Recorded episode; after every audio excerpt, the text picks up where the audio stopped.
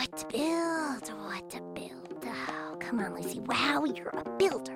You're a maker. You're a. I got it! Tool call. Hammer. Hammer, Wrench. wrench, Drill. drill. Great job, Kapow. Great job, Kapow. Oh, no, wait, that's me. Great job, Lucy Wow. Oh, brother. Now all we have to do is turn this thing on.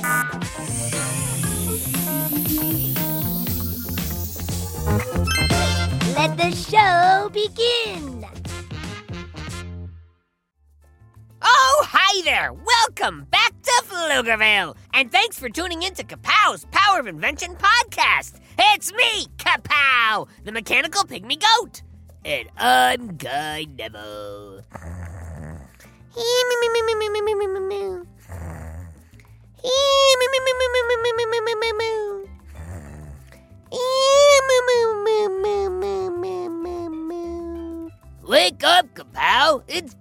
Podcast time, not nap time. Oh, my bad. Sorry. I'm just tired from researching today's invention Wikipedia. It is a pretty interesting invention.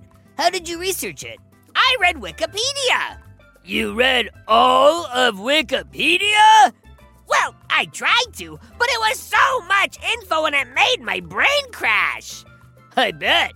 Did you lose all your memory when you crashed? No, I think I have it all back, Kevin. Uh, my name is Guy, Kapow. Uh-oh, yeah, I may not have gotten all my memories back, Kelly. My name is Guy, not... ugh, you know what? Let's worry about my name later and just talk Wikipedia now, okay? Good idea, Klingon! Oh boy, that's not uh, even a name.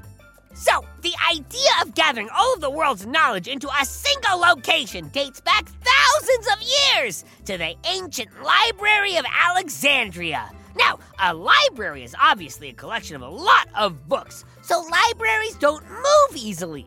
And as time went on, people didn't want all of the world's knowledge in one single place. They wanted to be able to bring that single place with them, like a book. Do you know what you call a collection of a lot of ideas inside a book or a set of books, Kapow? You're Kapow. I'm Guy. And that's called an encyclopedia, Kapow. The earliest encyclopedia, or book of general knowledge, to have survived to modern times is the Naturalis Historia of Pliny the Elder. Pliny was a Roman statesman living in the first century AD. He wrote a book that was 37 chapters long that covered natural history, architecture, medicine, geography, geology, and all aspects of the world around him.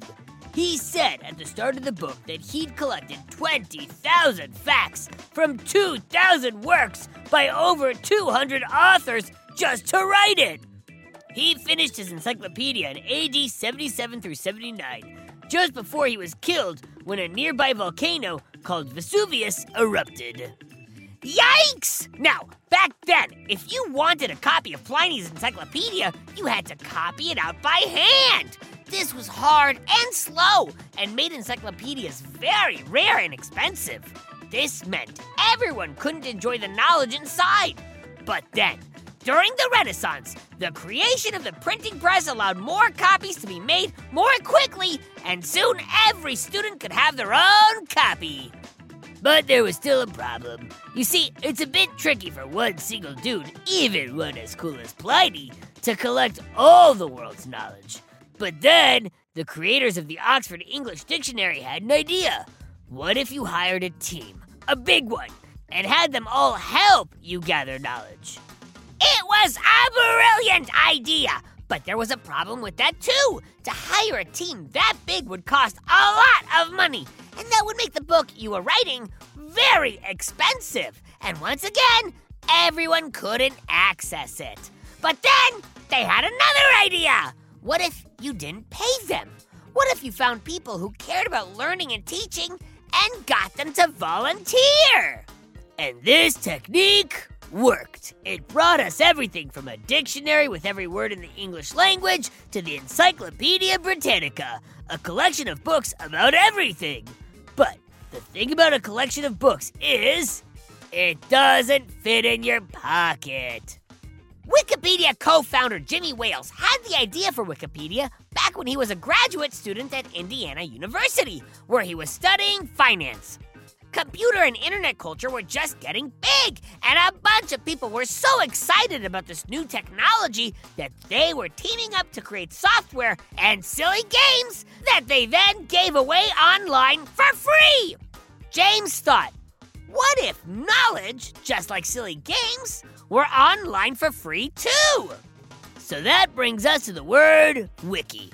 A wiki is, to put it simply, a kind of web page where anyone who logs on can add or change things.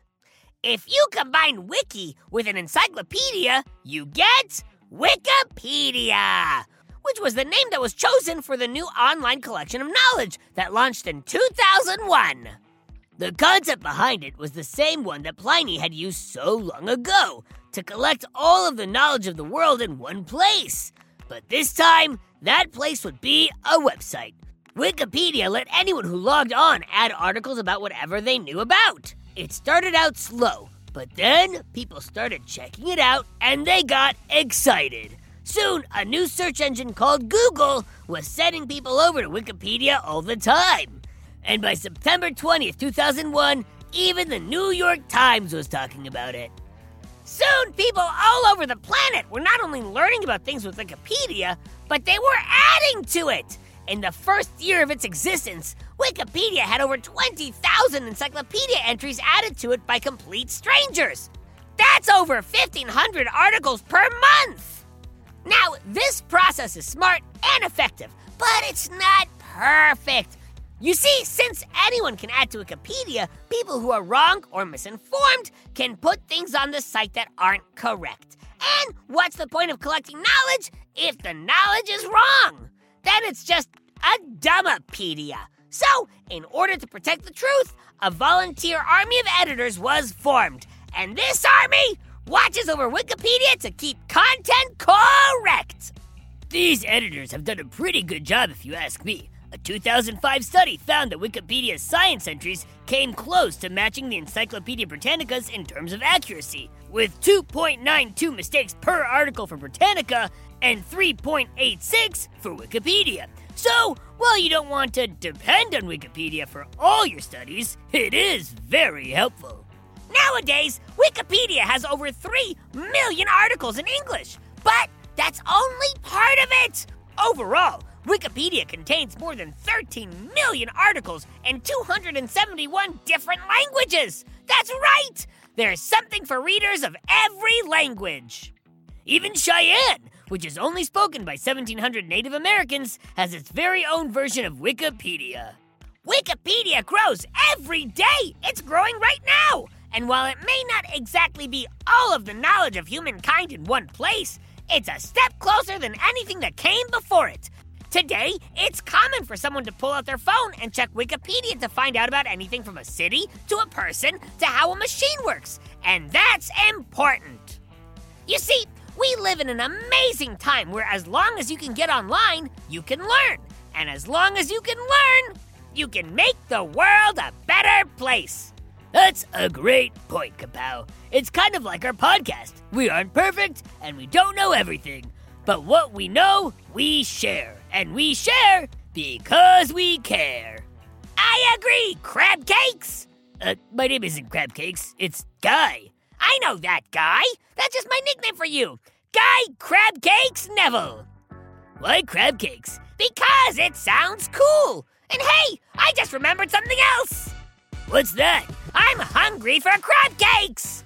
Uh, okay, kids, I better go get Kapow some food so he doesn't try and eat me. But if any of you have a question about Wikipedia, encyclopedias, Pflugerville, the great guy Neville, or Lil Ol' Me, send it to kapow at gokidgo.com. You might get your question read live on the show.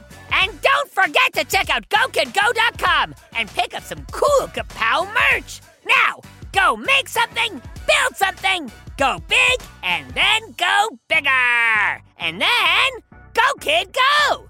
Go kid go!